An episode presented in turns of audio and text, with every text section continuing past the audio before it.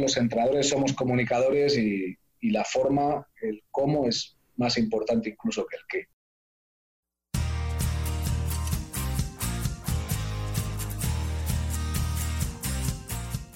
Bienvenido al podcast de Basketball Insights, un programa en el que nos adentraremos en los entresijos del baloncesto y descubriremos los trucos, técnicas y estrategias los entrenadores de éxito siguen para hacer crecer a sus jugadores y equipos y obtener mejores resultados para que así tú puedas mejorar el rendimiento de los tuyos, sin olvidarnos de sus historias y de las de cualquiera que ayude a hacer más grande el mundo de la canasta cada día, con Millán Cámara y J. Cuspinera.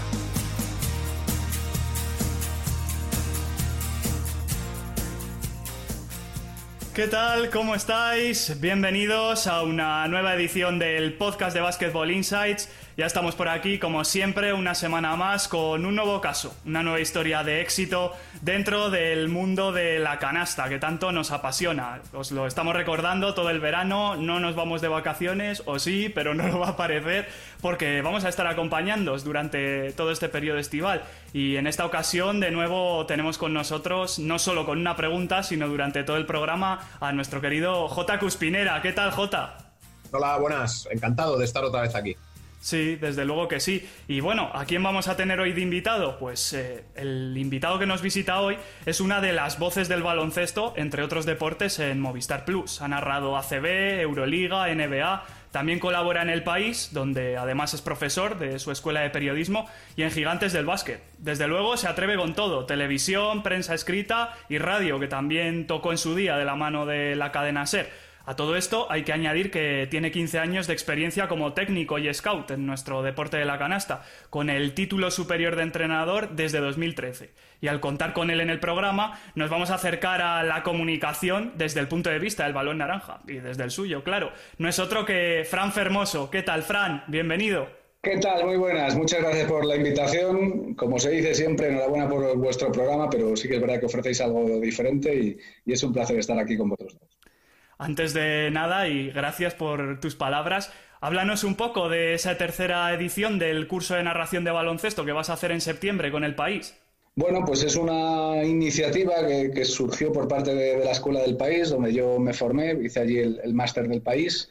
Y bueno, la idea era ofrecer algo diferente a lo que se da en las facultades. Por desgracia, y digo por desgracia, ojalá sí se diera, pero en las facultades hay muchas cosas, muchos aspectos de, la, profesión de, periodista que no te enseñan, sobre todo lo relacionado con, bueno, con situaciones más prácticas o desde luego que, te da el propio oficio. ¿no? El periodismo es un oficio, no nos enseñan a narrar en las facultades y de ahí que, surgiera este, este modesto taller, ya va por la tercera edición y bueno, pues próximo 13, 14 y 15 de septiembre eh, ahí estaremos en, la calle Miguel Juste, en, Madrid, un fin de semana, 16 horas de manera intensiva, con mucho contenido práctico, sobre todo para narrar, narrar y narrar, porque como digo, esto es un oficio y, se aprende practicando. Todavía hay, plazas disponibles, así que que esté interesado, aprovecho desde aquí, si me lo permitís, pues para animar a todo el que esté interesado.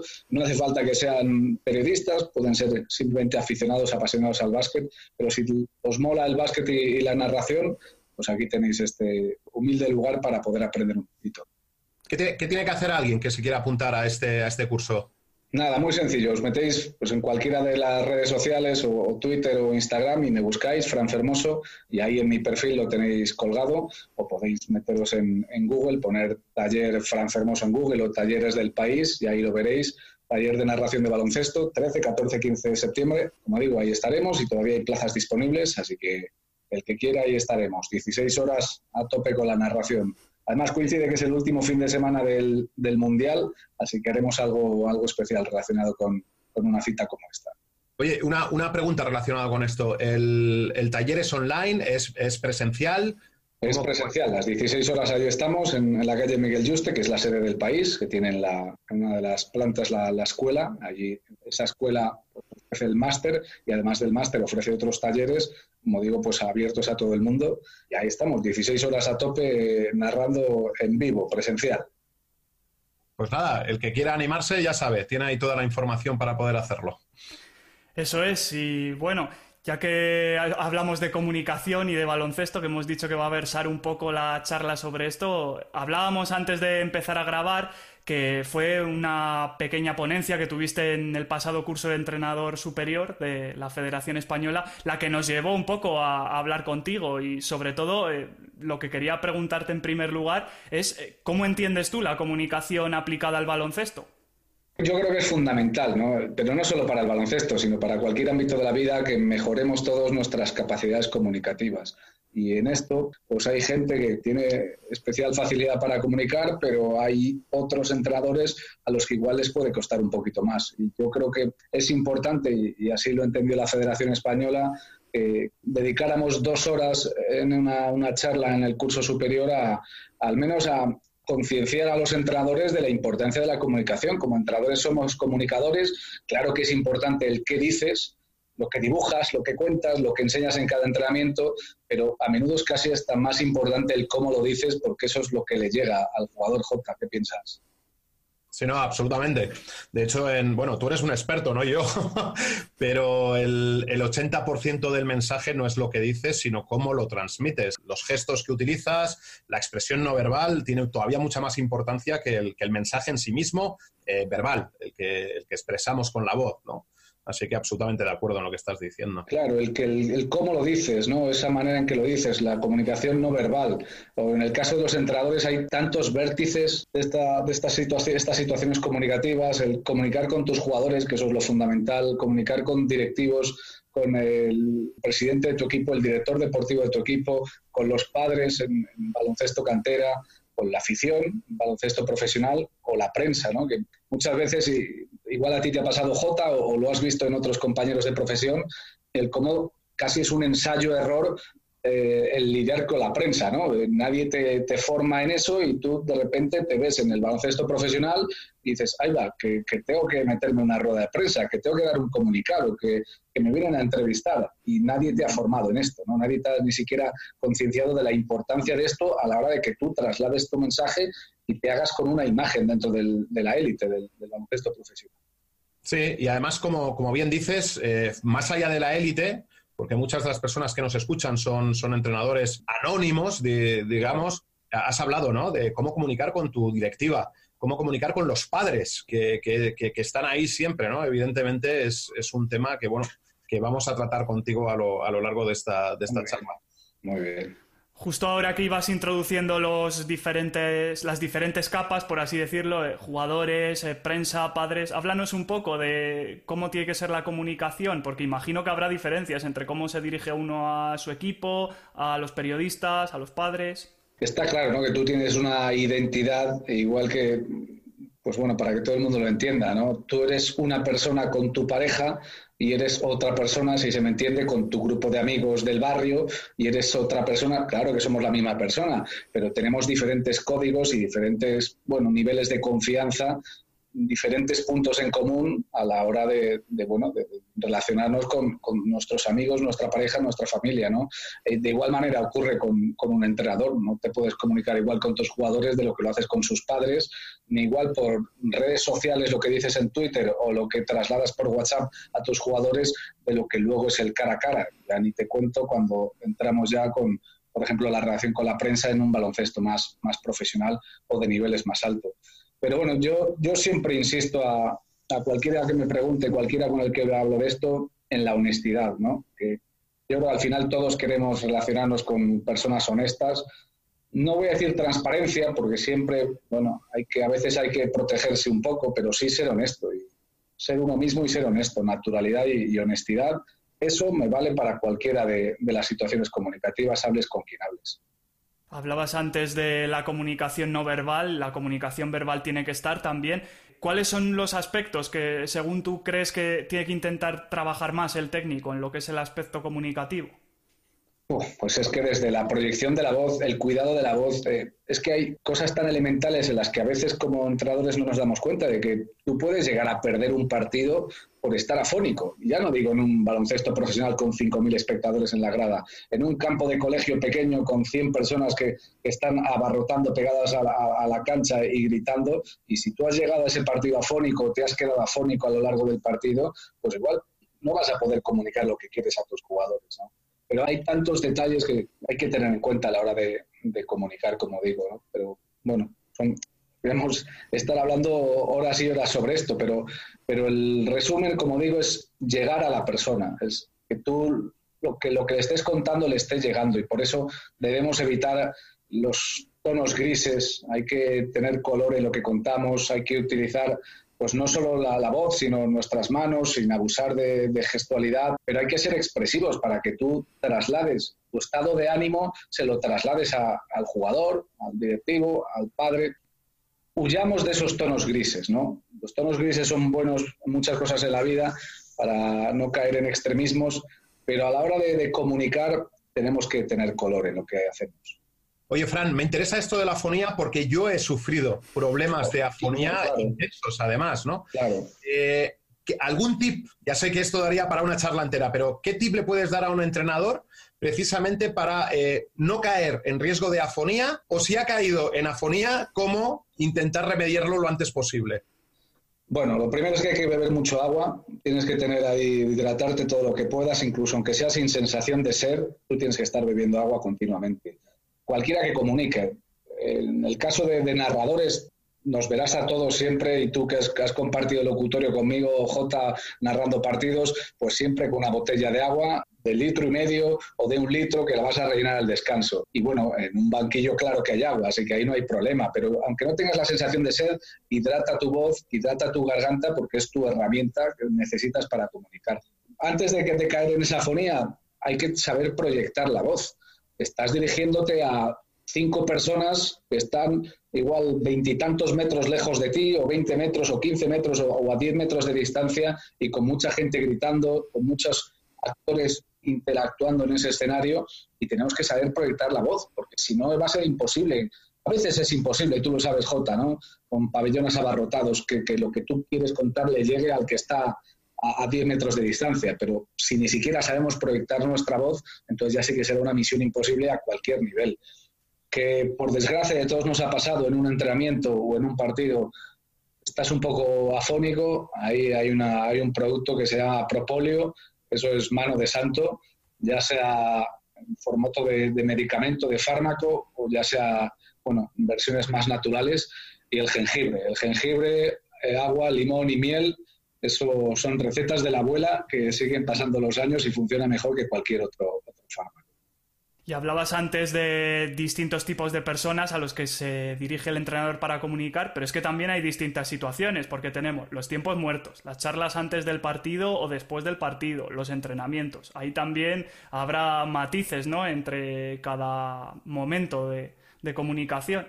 Claro, me llama mucho la atención a veces, ¿no? Cuando, que eso sí que me interesa la opinión de Jota, el, cómo los entrenadores en, la élite, cuando están las cámaras y los tiempos muertos, cómo eso de alguna manera puede llegar a afectar al entrenador a la hora de, dar su mensaje, ¿no? Porque tú quieres, por un lado, trasladar tu mensaje a, tus jugadores, pero por otro lado, bueno, más o menos, pero te puede llegar a influenciar la presencia de una cámara o bien, bueno, pues a los menos expertos les puede pasar pues por ese nerviosismo, ese medio escénico, o bien simplemente a todos porque estás trasladando, bueno, tu imagen y un mensaje no solo a tus jugadores, sino a todo el que está viendo un partido. Luego, Jota, sí que me gustaría conocer su opinión sobre esto, pero sí que está claro, Millán, ¿no? Lo que comentas, que, que tú son diferentes eh, escenas y situaciones comunicativas, el entrenamiento, el postpartido, el, el prepartido, y como somos personas, somos emociones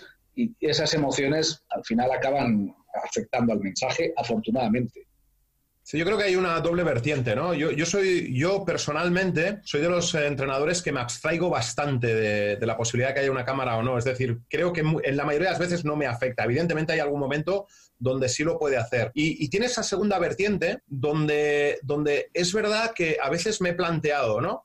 Si esto no serías capaz de decirlo en público, ¿merece la pena decirlo en privado? Es decir, hacer la reflexión, que no quiere decir que, no estés dispuesto a no hacerlo si no lo puedes hacer en público, porque hay veces que sí, que la conclusión puede ser, oye, sí que estoy dispuesto a decir esto en privado sin decirlo en público, pero algunas veces cuando reflexionas dices, bueno, es que a lo mejor tampoco debería decirlo en privado, ¿no? Es como si me, si me, si me coarta poder hacerlo en público, eh, hacerlo en privado tiene sentido. Y ya te digo que hay veces que sí, y hay a veces que la conclusión a la que llegas es que no. Y eso también te hace pensar como entrenador, ¿no? El tipo de mensaje que acabas dando a tus, a tus jugadores. Ah, me parece una interesante reflexión y yo, bueno, conozco muchos entrenadores y hablo con muchos de vosotros, los que, muchos que están en cantera, claro, pero en este caso hablamos de, de los que están en la élite, los que estáis en la élite, y al final sí que llegas a la conclusión de que a quien más, a quien menos, de alguna manera sí que te, acaba, bueno, influenciando. Quizá el que yo veo que no, o casi nada, es un tipo como Bradovich, que si nos damos cuenta es que ha llegado ya a una situación en la que ya está por encima del bien y del mal, y él el año pasado en, Euroliga pues se aprobó el, microfonar los tiempos muertos, y se microfonan, como sabéis, en Euroliga se, se escucha lo que dicen, igual que pasa en la CB, y a Abramovich eh, no le ha afectado eso, le, da exactamente igual. Entiendo, claro, cuando ganas nueve copas de Europa y tienes esa relación y esa química con tus jugadores, ese peso en el club en el que estás y en el baloncesto europeo, pues detalles como este no te afectan, pero creo que en general a la mayoría de humanos un poquito sí. Y ya que hablamos de comunicación y tenemos aquí a Jota, cuéntanos, eh, ¿cómo preparas tú a nivel comunicativo los tiempos muertos y las charlas que das a tus jugadores? Yo prepararlas, no las preparo. Salen de forma espontánea. no, esto es cierto, ¿no? Alguna vez eh, sí que voy pensando en el coche camino del partido, qué quiero decir en la charla prepartido, en algún momento puntual, pero la gran mayoría de las veces el, discurso es espontáneo. No, no, suele, no suele ir preparado. Eh, no sé si esto es lo que hacen los demás o no, pero a mí es como, es como me sale, ¿no? Creo que cuando... Mira, antes, antes ha mencionado Fran, ¿no? El tema de la honestidad y la naturalidad. La naturalidad sale cuando tú no preparas las cosas, ¿no? Cuando directamente estás ahí, te sale decir algo y lo, y lo dices, ¿no? Y, bueno, pues he tomado nota de estas, de estas cosas que ha ido diciendo Fran y yo en ese sentido soy bastante así, no soy mucho de preparar los discursos. Salen, nacen en el momento, ya está. Sí, yo creo que así tiene que ser, Jota, porque si no al final el jugador sabe que está asistiendo a una obra de teatro, algo preparado, a algo, bueno, pues que no, bueno, que no, no, no viene de, verdad de las emociones del corazón del entrenador, sino que viene de, bueno, de casi de un laboratorio, un discurso que queda impostado, ¿no? Y por eso coincido contigo, Jota, y, se ve ¿no? en muchos entrenadores que, sois capaces de comunicar y, se notan esas emociones, que al final estamos trasladando un mensaje a, los jugadores. Esta pregunta os la lanzo a los dos. ¿Hay algún secreto o algún truco para llegar más y mejor a los jugadores a nivel comunicativo? Yo, obviamente, Jota es el que tiene experiencia mucho más que yo, y, pero yo sí que ahondo en una idea que es que no hay que tratar igual a todos los jugadores. Esto de tratar igual a todos, ¿no? Cada jugador, cada persona, pues requiere de una relación, de un nivel de confianza, de, un tipo de relación en el que estés más encima, en el que le dejes más aire. Tratar de manera justa a tus jugadores no significa que los tratemos igual a cada uno de ellos. Cada uno pues tiene unos requerimientos, unas necesidades y yo creo que, que eso tiene que ser consciente un, entrenador, lo cual no implica, ojo, que a veces pasa el incurrir en dobles raseros, el que les permitamos diferentes cosas de manera continuada a cada jugador, que a veces pasa, ¿no? la típica estrella a la que se le permite de todo y eso acaba generando un malestar con el resto de los compañeros. Obviamente, claro que aquí hay que diferenciar entre el baloncesto profesional y el baloncesto de cantera, pero al final estamos tratando con, personas y, cada uno es diferente, cada uno tiene que tener un, tratamiento diferente. Yo en esto, Fran, siempre digo que no hay tantas diferencias entre, entre lo que es arriba y abajo, sobre todo en cuanto a lo que es la relación con tus, con tus jugadores, con tus compañeros, con, tu equipo, ¿no? Porque no, no, dejamos de ser colaboradores todos o, compañeros de, dentro del equipo, ¿no? Y no, no hay tanta diferencia entre lo que es el trato a un equipo de cantera a lo que es un equipo profesional, porque todos somos seres humanos y entonces da igual que estés arriba o abajo, los, los, problemas, digamos, que son muy parecidos. lo único que cambia, y esto sí lo digo muchas veces, es el nivel de exposición al que estamos expuestos unos y otros.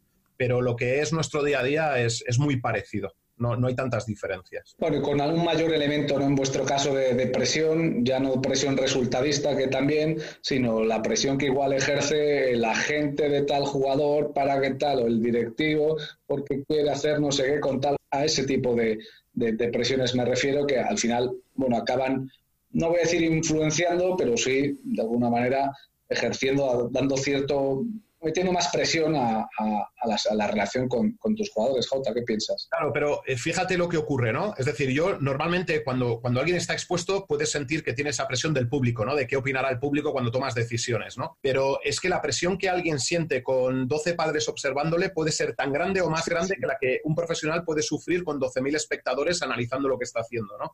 Yo, yo por eso digo que no es tan distinto. Y, y sé que esto ocurre, tú eres entrenador, no sé cómo a ti te ha afectado, cómo te has entrenado, pero sé que hay muchos entrenadores que evidentemente que cuando tú cambias a un niño están mirando cuál es la reacción del padre en la grada, porque temen ser criticados por ello. Eso eso es una presión inmensa para el entrenador, ¿no? Y al igual que el entrenador profesional trata de entrenarse para que el público no le influya en lo que son sus decisiones, o su presidente o lo, que sea, el, entrenador de cantera eh, tiene otro tipo de presiones porque no tiene a esos 12.000 espectadores, pero que pueden ser tan intensas como la que está viviendo un entrenador profesional, ¿no?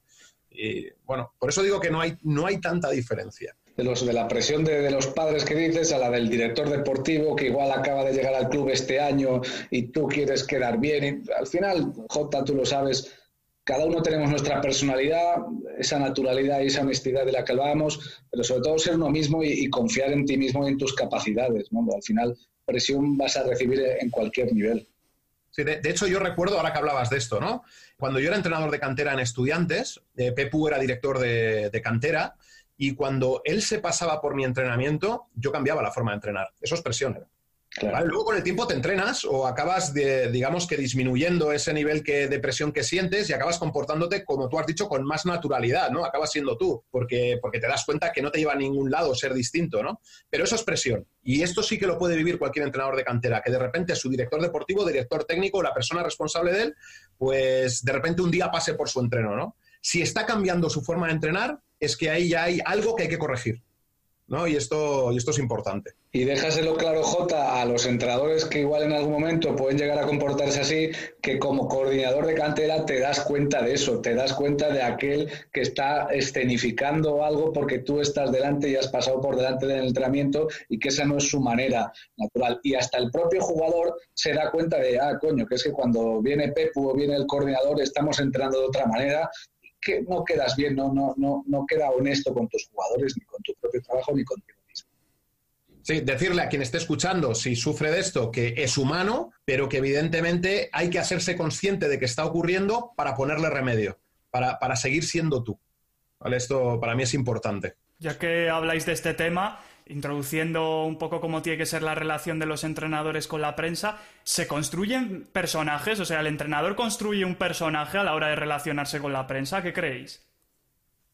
Bueno, mi opinión desde fuera, sin haber lidiado con la prensa desde el punto de vista, desde la óptica de un entrenador, creo que hay algunos que sí, hay algunos que sí que intentan, bueno, pues cerrarse en una burbujita para que pues nada les pueda afectar, ellos sigan desempeñando un papel, pero creo que sí que bien es cierto que a veces es necesario ciertas distancias y cierta protección, pero creo que es mejor bueno, ser más natural y, darte a conocer cómo eres tú mismo, ¿no? Y, y, no detrás de ningún disfraz, no sé cómo lo mejor. No, estoy, estoy, de acuerdo, estoy de acuerdo contigo, ¿no? Yo, bueno, antes he dicho de mi espontaneidad, de la mayoría de las cosas que, hago. Evidentemente, no, no, cuento todo. Antes lo has dicho tú, ¿no? Una cosa ser eh, honesto y otra cosa eh, que no necesariamente eh, prime la transparencia. Tú no puedes contar todo lo que, lo que ocurre, te tienes que proteger también un poquito de alguna. y a veces no, no solo no protegerte a ti, que, o protegerte, perdón, a, ti mismo, que te puede dar más o menos igual. también tienes una responsabilidad de protección hacia lo que es el club hay, determinadas situaciones que tú no puedes contar hacia afuera, ¿no? Y entonces, bueno, recuerdo, leí en un libro que me gusta mucho, que tú siempre tienes que ser sincero en lo que dices, pero no tienes que llegar al acto de cometer sincericidio. es, una, es, una, frase que me gustó mucho cuando la leí. Es un concepto interesante, ¿no? Y, bueno, en esas charlas de, a los entrenadores, como la que dimos en el, en el curso superior, en eso, bueno, esas actividades, esas charlas, esos bloques de comunicación para darle valor a esto. Yo animo a los entrenadores a que en ciertas situaciones se graben así a ellos mismos.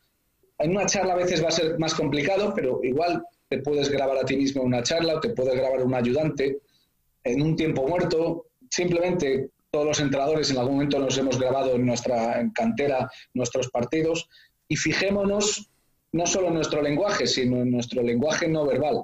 Y esa es la manera en que vamos a mejorar, siendo críticos con nosotros mismos, viéndonos a nosotros mismos y también escuchándonos y en el manejo de los tiempos. ¿no? Muchas veces mensajes que deberían ser brevísimos, súper cortos, en los propios entrenamientos, entrenamientos de, hora y media que acaban teniendo media hora de charla y solo una hora de entrenamiento efectivo. Y eso se corrige criticándonos a nosotros mismos y, y grabándonos, viéndonos cómo nos comportamos, porque igual desde fuera no te lo va a decir nadie. Sí, ese es un análisis interesante, ¿no? Porque entiendo que el entrenador también hace un autoanálisis un poco de todo lo que es baloncesto y demás, o sea, a nivel comunicativo también le beneficia hacerlo. Jota, tú, desde tu perspectiva, ¿prestabas atención a, por ejemplo, cuando te ves eh, un partido tuyo en diferido, cómo decías y el tipo de cosas que decías en tiempos muertos o incluso en la propia acción de juego? Sí, yo a veces me he visto, verme yo me asusta. Esto es real. Porque es, pero porque es diferente a como tú lo has vivido desde dentro, ¿no? Tú lo has vivido de una manera y luego dices, anda, pero si es esto lo que le está llegando a mis jugadores, no es lo que yo creía. Sí, a veces, bueno, yo, a mí me dicen que soy muy expresivo con, con lo que es las facciones de la cara, ¿no? Eso desde luego. Y hay a veces que, veo que esa gestualidad es, muy buena y hay otras que digo, hostia, me doy miedo yo. y entonces lo, que pasa que no, sé muy bien cómo cambiarlo, ¿no? El, hecho de decir, bueno, es, estoy en el momento en el que estoy, a veces no es fácil cambiarlo, ¿no? Es, tu, forma parte de tu propio ser, pero bueno, vuelvo a lo mismo, ¿no? Cuando eres consciente de que eso está ocurriendo, y entonces me parece muy buena tu, tu consejo de, grabarte y verte y hacerlo con un espíritu crítico, ¿no? El, decir, bueno, cuando eres consciente es cuando puedes ponerle remedio. Cuando no eres consciente, entonces es imposible ponerle remedio. Luego será más fácil, más difícil o imposible de cambiar, que nunca sabes. Pero desde luego la conciencia es lo que te lleva a poder o querer cambiar. Claro, que tengas ese espíritu crítico, porque como tú dices, de todos los entrenadores, que seguro que hay muchos que, nos, que os están escuchando y os escuchan cada, cada programa, igual esperan que sea su director deportivo, su coordinador, el que le haga ese tipo de indicaciones. Y, igual puedes esperar sentado que no va a llegar esa indicación, que tiene que partir de ti mismo el qué necesito mejorar desde dentro y cómo se me percibe, se me percibe desde fuera. Justo ahora, escuchando lo que comentaba Jota, se me ha ocurrido una pregunta que puede ser interesante. Eh, ¿Cómo tiene que gestionar el entrenador los momentos de enfado que hay durante el partido? Yo siempre hablo de dónde colocas el listón, ¿no? Y seguro el J coincide conmigo. Si tú ya en el primera, primera situación, primer error de un jugador, no sé, pongamos en la temporada, llegas nuevo a un equipo y primer entrenamiento, si ahí ya estás colocando un listón, pues ten cuidado luego porque igual llega un momento donde ya no el listón ya no puede ir más arriba. Claro, el listón tienes que colocarlo en función de, de la gravedad del momento, si es un enfado, como dices, porque si lo colocas ya muy arriba desde el principio, luego tu discurso no va a ser creíble cuando te quieras enfadar de verdad, porque ya ese nivel de enfado ya se te ha visto antes en situaciones que no eran tan graves. Yo esto es algo que percibo mucho en general en, todo tipo de entrenadores. La incapacidad para saber manejar y colocar ese listón. Bueno, buen, consejo para entrenador, ¿no? El hecho de, colocar ese, ese listón que vuelvo a insistir que no siempre es fácil.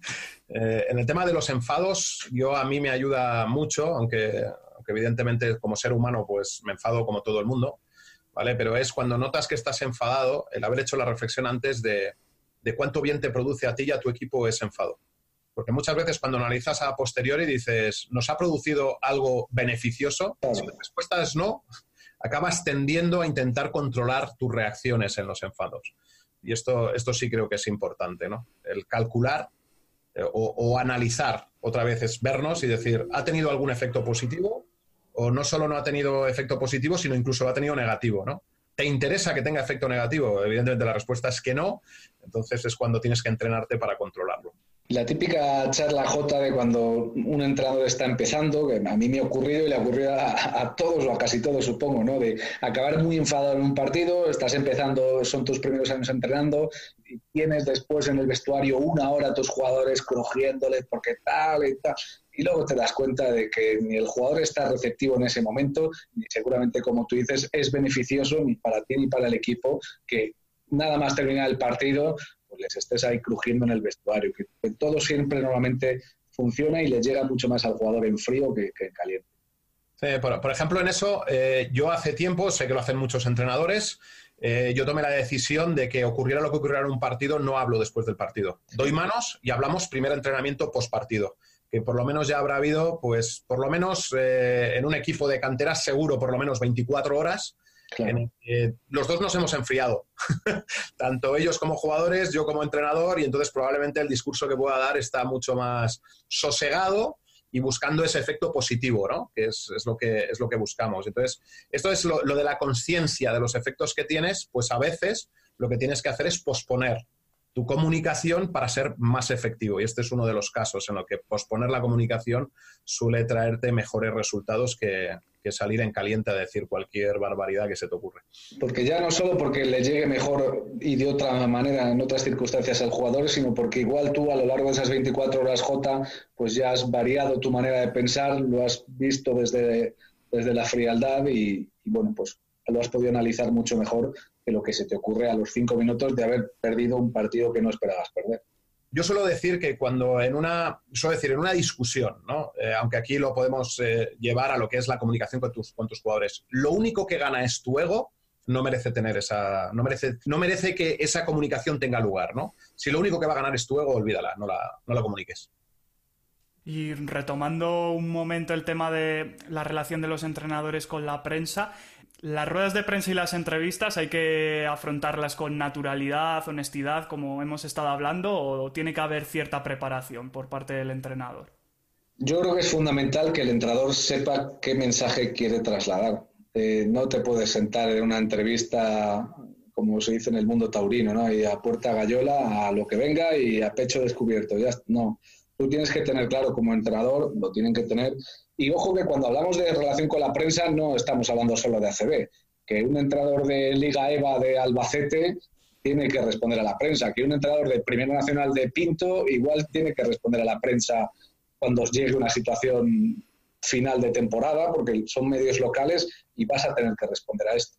Y tienes que tener claro cuáles son los mensajes que quieres lanzar y cuáles los mensajes que, tu club quiere lanzar, porque como digo siempre, no solo nos representamos a nosotros mismos, lo ha dicho J antes, representamos a un club. Cuando tú decides ir a un partido, eh, exagerando, pues sin ducharte, con una camiseta guarra y, con los pantalones que se te vean los calzoncillos, no solo te está representando a ti, representas a tu equipo de 10 alevines y representas a un club detrás. Pero lo mismo cuando tienes que verbalizar algo de cara a la prensa. Ten claro tus conceptos y luego, obviamente, la propia entrevista, la rueda de prensa, pues irá por unos derroteros u otros. Pero ten claro, por eso sirven los, los departamentos de comunicación de los clubes, porque normalmente IJ lo ha vivido con responsables de comunicación a su lado, te orientan o te ayudan, igual hay cosas que ya sabes, pero te orientan a, a saber por dónde pueden ir los tiros en una entrevista o en una rueda. Sí, esta figura para mí es fundamental. Y desde aquí un abrazo enorme a Jorge, que es ahora mi... Un abrazo para él. es un abrazo. Porque es un crack y desde luego que me da, me da consejos que ayudan mucho, mucho precisamente a esa comunicación diaria, con como tú bien has dicho, desde el profesionalismo, con prensa, aficionados y demás, bueno, pues actores del, baloncesto. Es que incluso a un nivel de, de cantera, o sea, típica web de club donde tienen a alguien que, hace, bueno, pues entrevistas a los entrenadores de, la cantera, pues puede ser que un entrenador alevín tenga que decir pues unas palabras sobre su equipo, bueno, pues ten claro lo que quieres decir sobre tu equipo y el mensaje que estás trasladando a tus jugadores y a sus padres, especialmente con los pequeños, tan importantes. Sí, porque está claro que los padres y los aficionados también son dos eh, sectores importantes a los que hay que comunicar bien por parte del entrenador, ¿no? Bueno, es que los, padres es un lobby de presión que, al que tienes que, tener en cuenta y darle el valor que, tienen y, también saber, que yo lo digo siempre en, todas mis charlas, que, tú no puedes ser amigo, en mi opinión, ni del jugador ni del padre. Aquí podríamos estar seguramente debatiendo y seguramente cada uno de los, de los oyentes del programa tendrán su opinión. La mía es que puedes tener cercanía con el jugador, muchísima, pero no llegar a ser su amigo como tal. Y con el padre, cuidado con la cercanía y desde luego rechaza la amistad porque por muy buena persona que podáis ser los dos, al final ahí puede haber intereses enfrentados y cuando tengas que tomar ciertas decisiones, a ti no te puede afectar qué relación tienes con el padre de tal jugador. Tienes que tomar decisiones en función de lo que ves en tu equipo, no de la presión de ningún lobby. Esto es muy fácil decirlo, ¿verdad, Jota? Pero no tan fácil a veces aplicarlo. De hecho, yo te, iba, yo te iba a preguntar si tienes algún consejo para entrenadores, sobre todo jóvenes, cuando tienen que tener una comunicación con, con los padres de un jugador y se sienten intimidados por esa diferencia de edad. No, sé si me explico. Yo tengo 20 años, estoy entrenando a unos chavales y, claro, tengo que hacer una comunicación con unos padres pues de, 40, me doblan en edad y a veces el entrenador o la entrenadora se siente intimidado en esa comunicación, ¿no? ¿Qué, consejo puedes dar a ese entrenador en esa situación? Y es que además en esas situaciones algunos padres se aprovechan en cuanto huelen la sangre, ¿verdad? Pues intentan apretar un poquito más porque ven que, que tienen mucho que ganar cuando el entrenador se ve intimidado el consejo fundamental para mí es que a tu lado esté un, director deportivo o un responsable del club, porque para que los padres vean también que tus palabras no solo son tuyas, sino que están refrendadas por, la postura del propio club o de la dirección deportiva del club. Además de para que haya, entenderme, testigos de esa conversación, que no vengan luego a posteriori con el, es que me dijiste, no, no te dije nada, que, que mi director deportivo o mi directivo está presente en esa, en esa charla. Director deportivo es lo ideal, pero como no en todos los clubes hay, hay una figura como tal de director deportivo, en, colegios pequeños, pues el responsable, el coordinador de, de turno de, baloncesto. Ese para mí sería el, el, consejo mejor de todos, tener a alguien a tu lado. Y luego el insistir en que no puedes buscar ni aceptar amistad como tal, ser amigo de un padre de un jugador. Al menos mientras tú seas entrenador de, ese jugador. A posteriori seguro que sí, claro que sí, hay muchas relaciones que luego evolucionan. Esa es mi opinión, pero me he encontrado en las charlas que he dado mucho debate en cuanto a esto, porque cada uno siempre habla desde su propia experiencia y hay a quien igual, igual le ha ido bien siguiendo un consejo diferente. Y en cuanto a la relación con los aficionados o la comunicación, ¿cómo debería gestionarla el entrenador, en tu opinión? Pues para mí lo fundamental es que sea consciente de que está vendiendo un producto. Y cuando vendes un producto, insisto, no solo lo haces porque eres entrenador de ACB, que si eres el primer entrenador del primer autonómica de tu club, estás vendiendo un producto también, un producto que le debe llegar al junior, cadete, infantil, eh, preinfantil, alevín, al benjamín masculino, femenino de tu club, para que ellos pues vayan los niños a apoyar al equipo, sientan que estáis todos en el mismo proyecto y a los aficionados de, dicha localidad. No podemos pensar, ya ni te cuento, en, baloncesto profesional, donde hay dinero por medio y claro que estás vendiendo un producto. Cuando J pues, eh, sale a la pista en el Fernando Martín, es consciente de que está vendiendo Fuenlabrada, no solo está vendiendo al baloncesto Fuenlabrada. Y esto es algo que tenemos que tener en cuenta para que no vivamos en nuestra propia burbujita y pensemos que, lo nuestro es nuestro y, de nadie más. Sí, quizá escuchándote eh, me viene un poco a la cabeza la idea de que al final el baloncesto, más allá de un deporte, también tiene que servir para generar comunidad ¿no? en lo que es la sociedad. Es fundamental y esto lo vemos en, NBA, que, ahí siempre nos, sacan kilómetros de, de distancia en esos cursos de formación que se hacen a los jugadores y a los entrenadores cuando llegan a la liga. Y entre otros muchos aspectos, además de talleres y cursillos para gestionar los recursos económicos, para el modo de vida, para saber lidiar con las relaciones con las personas, pues está la relación con, con la prensa y la relación con los aficionados. De ahí que tú no vas a ver prácticamente nunca a LeBron James o a quien quieras, a CJ McCollum, a, a, quien te dé la gana del nivel que sea de la NBA, rehuir sus responsabilidades, que además ellos entienden que forman parte de su profesión. Y, a mí eso me parece algo maravilloso del deporte americano y de la NBA en este caso. Que el deportista que está ahí sabe que además de jugar al baloncesto, está vendiendo un producto. Y está, como tú dices, haciendo una comunidad.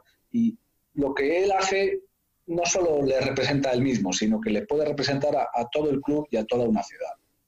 Es algo que yo aquí en España hay a veces clubes y jugadores que sí que veo que lo interpretan así, porque seguramente forma parte de su propia personalidad, pero echo de menos que desde los clubes primero los departamentos de comunicación tengan el peso suficiente para poder, bueno, formar en esa línea a sus jugadores y a sus entrenadores. No siempre los departamentos de comunicación tienen peso en los clubes o el peso que deberían. Y, segundo, que, nazca de los propios jugadores el ser conscientes de esta realidad.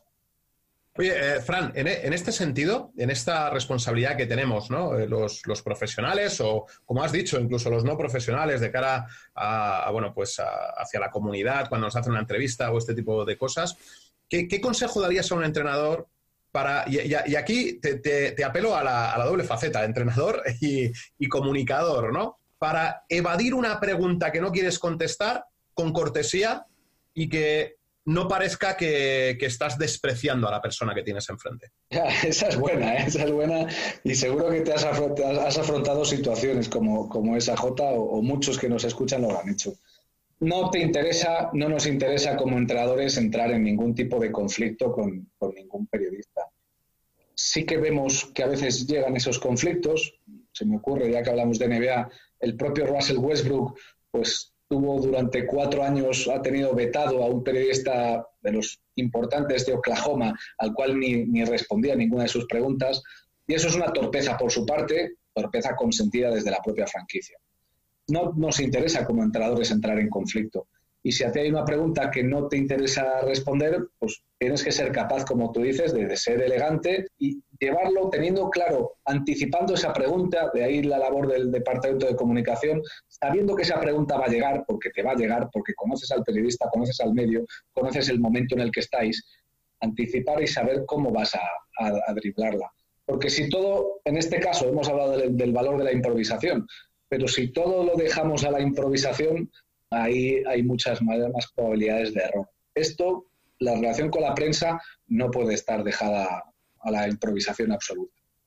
No, en esto, en esto sí digo, y aquí entra la figura del, bueno, el responsable de prensa de un club, que sí que hay preguntas que en un momento dado, como tú bien dices, sabemos que nos van a acabar haciendo y que tenemos que, como club, pues a veces eh, ver cómo queremos contestarla, ¿no? Que sí que hay anticipación ante eso, ¿no? O sea, tratamos de anticiparnos a esas situaciones teóricamente conflictivas que se pueden generar por determinados tipos de, pregunta, ¿no? Entonces, eh, evidentemente coincido contigo en que no todo es improvisación, sino que hay a veces que hay preparación ante determinados aspectos de, la actividad comunicativa. Mira, la charla que dimos en el curso superior, eh, este pasado mes de julio, em, tú estabas allí por entonces, si no recuerdo mal, cuando llega Lasso al Real Madrid, ese primer año tú estás ahí con Hugo López, ¿cierto? Bien, pues ofrecimos la rueda de prensa primera que tuvo que afrontar Pablo Lasso, 2012, ¿correcto? 2012. Y ahora las, las fechas, pero por ahí. Creo que es el 2012. Primera rueda de prensa que afronta como entrenador del Real Madrid, que es la de su presentación. 11, 11, verano de 2011. 11, gracias, Millán, el 11. Pues eh, es tremendo, es tremendo ver ese documento, ver la presión a la que, sin haber dirigido un solo segundo un entrenamiento del Real Madrid, ya tiene que estar soportando una presión de preguntas, bueno, pues agresivas en torno al momento que vivía el club, en torno a su supuesta falta de experiencia o su supuesta condición de segundón con respecto a otros entrenadores que se habían supuestamente tanteado antes.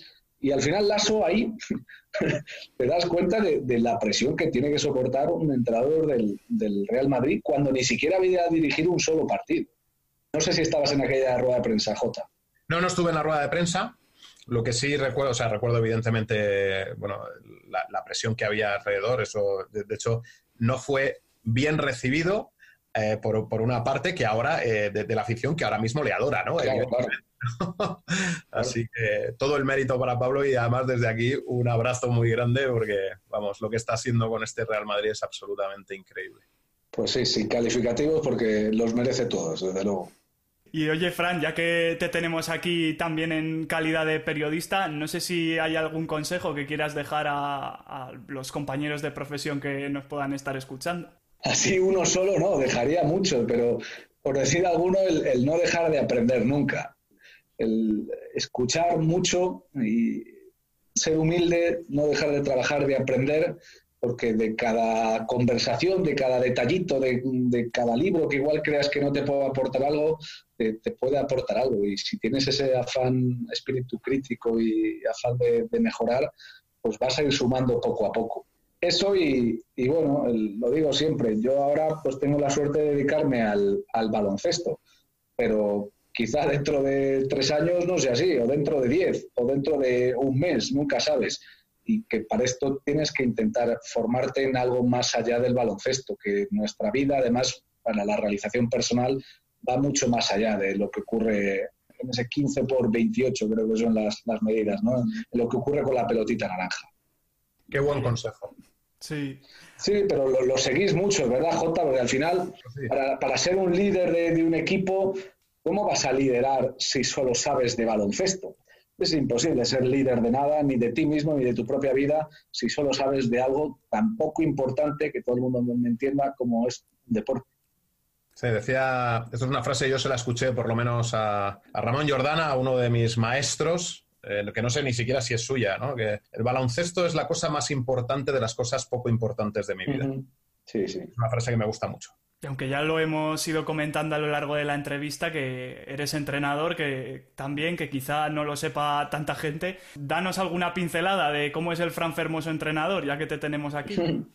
Bueno, la verdad, es normal que mucha gente no lo sepa, porque quitando una frase en redes sociales, tampoco me encargo de decirlo. Al final, la labor que tengo yo en las retransmisiones es otra, que es la de conductor de un programa y la de contar lo que está ocurriendo y no tanto el análisis técnico. Al final mm, no puedo desdoblarme ¿no? en dos personas diferentes, una dentro y fuera del locutorio, una delante y detrás del micrófono. Y supongo que lo poco o mucho que sepas de algo, pues al final sale, inevitablemente acabas hablando de algo y, y, metiéndome seguro que en muchos charcos por dar mis opiniones, no lo dudo oye, vamos a, hacer la vamos a hacer la pregunta al revés.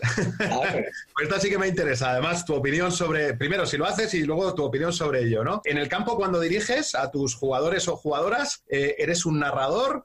O, ¿Y qué opinas de los, de los entrenadores? Si no lo fueras, si lo eres, de los odio que Eterno. Odio eterno a los entrenadores narradores que le van contando al jugador lo que tiene que hacer en cada momento. Odio, odio eterno. Así que, aunque a veces haya caído en eso, intento darme cuenta cuando caigo en ese defecto porque tenemos que dejar a los jugadores jugar. Al final los que toman las decisiones y los que juegan son los jugadores, así que a veces dejemos en paz un poco a esos jugadores. Y si tuviera que destacar algún, bueno, pues alguna palabra para definirme como entrenador, quizás sería esa. Creo que doy mucha libertad a, los jugadores. Desde luego soy un enamorado del básquet ofensivo, del básquet en carrera, en transición, de las defensas presionantes, de, la velocidad en el juego, de, conceptos básicos a partir de los cuales los jugadores sepan leer las situaciones tácticas y tomar decisiones y de mucha variante defensiva con apretar mucho detrás, pero con, con variantes agresivas. Y, y, yo a veces hablando con muchos entrenadores, J, esto todavía también para estar una hora de charla más, echo de menos en el baloncesto profesional la valentía en ciertos formatos defensivos, de falta de presiones o falta de, zonas agresivas. Lo comparo, por ejemplo, con el básquet universitario americano y ahí, ahí sí que nos ganan por goleada porque se ve mucha más variedad o mucha más valentía. Es verdad, hay que decir que no es lo mismo la estabilidad que tiene un entrado universitario que igual cobra 6 millones de dólares al año dirigiendo a Iowa State y sabe que va a estar en el cargo, salvo que lo haga muy mal, las próximas seis temporadas, que por desgracia, pues la precariedad que hay a veces en el baloncesto profesional aquí en España. O la falta de confianza en los proyectos, no solo precariedad. Sí, no sé si somos un poco cobardes en ese sentido. Hay entrenadores que no lo, que no lo son tanto. ¿no? Eh, por ejemplo, este, este año en, en, la propia Euroliga, ¿no? Eh, Zalgiris recurría muchas veces a, a, defensas presionantes, ¿no? Entonces, bueno, nos encontramos un poco de todo, pero sí que es verdad que en general no somos todo lo valientes que, a lo mejor podríamos ser. Es que no compro el argumento de, no hombre, es que en baloncesto profesional los físicos de los atacantes son mucho mejores, no te puedes atrever a hacer ciertas cosas. Bueno, yo respondo a eso y también los físicos de los defensores son mucho mejores también. Claro que no puedes mantener en el tiempo pues, durante 40 minutos o 20 minutos, como igual si se hace en algunos niveles de cantera, una defensa presionante. Pero yo sí que echo de menos, como, como dice Jota, a veces un poquito eso de, valentía, aunque entiendo que haya unas, unos razones y unos condicionantes detrás. por ir terminando ya con la entrevista, eh, Fran, no sé si quieres dejarnos algún truco de cancha, algún secreto, algún consejo más, alguna anécdota, no sé, algún ejemplo de, entrenadores que creas que lo hagan bien en lo comunicativo, de los que podamos aprender, lo que tú quieras. Bueno, pues eh, secretos ninguno porque no tengo y, consejos pues ya humildemente los he podido ir dando. Sí que me parece que hay mucho, mucho referente en cuanto a, en cuanto a esa comunicación con los jugadores. Y yo tengo que destacar de nuevo a Obradovich. Además, insisto que claro que este tipo está por encima del bien y del mal por todo lo que ha ganado y el peso que tiene. Pero recuerdo fue a principios de enero del año pasado, no sé si lo recordáis, hubo un lance en un partido con Meli Mamutoglu, su escolta, que es el, capitán del equipo.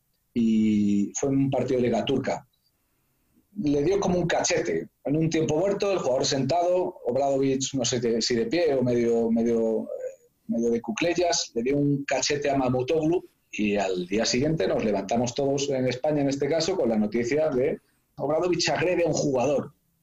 En el vídeo digo, a ver qué coño es esto. Agrede, ¿qué agrede? Pero si le ha dado un cachete para que espabilara, para que despertara. Le pregunté a Obradovich tiempo después sobre esto y me dijo que allí también se había montado cierto escándalo, pero que más escándalo aquí en España, ¿no? Como somos, por desgracia, en, España. Y dice que, le llamó Gerardini, eh, Mauricio Di Gerardini, el director deportivo, esa mañana, y le dijo, oye, ¿qué pasó ayer? ¿Qué ocurrió ayer? Que, he visto algo en los periódicos con, con Mamotoglu. Obradovich no sabía ni de qué le hablaba. Pues claro, Jota, tú lo sabes, en el calor de un partido, ¿qué vas a recordar tú si en el minuto 17, en un tiempo muerto, a tu capitán le has hecho así WhatsApp? Ni hay agresión ni hay nada, forma parte de la relación del jugador con su entrenador y ahí debe quedar. Pero bueno, hablaba antes Jota eso, ¿no? De, de cómo el nivel de exposición a veces pues, genera ciertos problemas. Pues no sé si quieres añadir algo más, llegado ya el final de la entrevista, Fran, eh, más allá de cómo podemos eh, tenerte controlado en las redes sociales.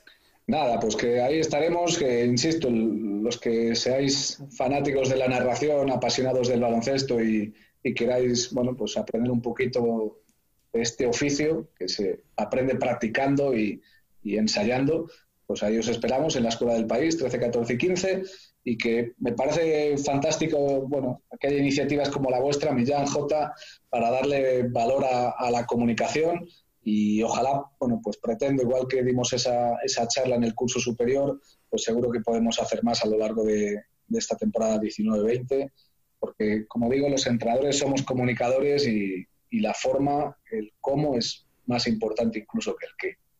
Jota, no sé si... Ha sido un auténtico placer tenerte aquí. Creo que has dicho cosas muy interesantes. De hecho, yo he tomado nota de, algunas y estoy convencido que nuestros oyentes podrán sacar muchas conclusiones del ratito de charla que hemos tenido contigo. Así que agradecerte estos minutos que nos ha dedicado porque ha sido un auténtico placer. Gracias a vosotros y oye, pues que, que sigáis ahí dándole caña y haciendo un producto diferente como el vuestro. Pues muchas gracias por lo que nos dices, Fran. Eh, le hemos tenido aquí con nosotros, Fran Fermoso. Y bueno, a los que estáis al otro lado, ya sabéis que tenéis disponible el programa en las principales plataformas de podcasting. En Twitter a Fran le podéis encontrar por arroba franfermoso, si no me equivoco.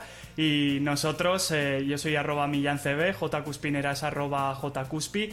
Y también tenemos el perfil de Basketball Insights, que es arroba Insights. Y en Facebook tenemos la página de J, J Cuspinera. Ahí vamos colgando también toda la información a nuestro respecto y del programa. Y bueno, en la descripción de este episodio os dejaremos también el link para si estáis interesados en ese curso de narración de baloncesto que hará Fran en septiembre, pues ahí tendréis toda la información. Así que nada más por nuestra parte, un saludo y un abrazo grande para todos y hasta la próxima.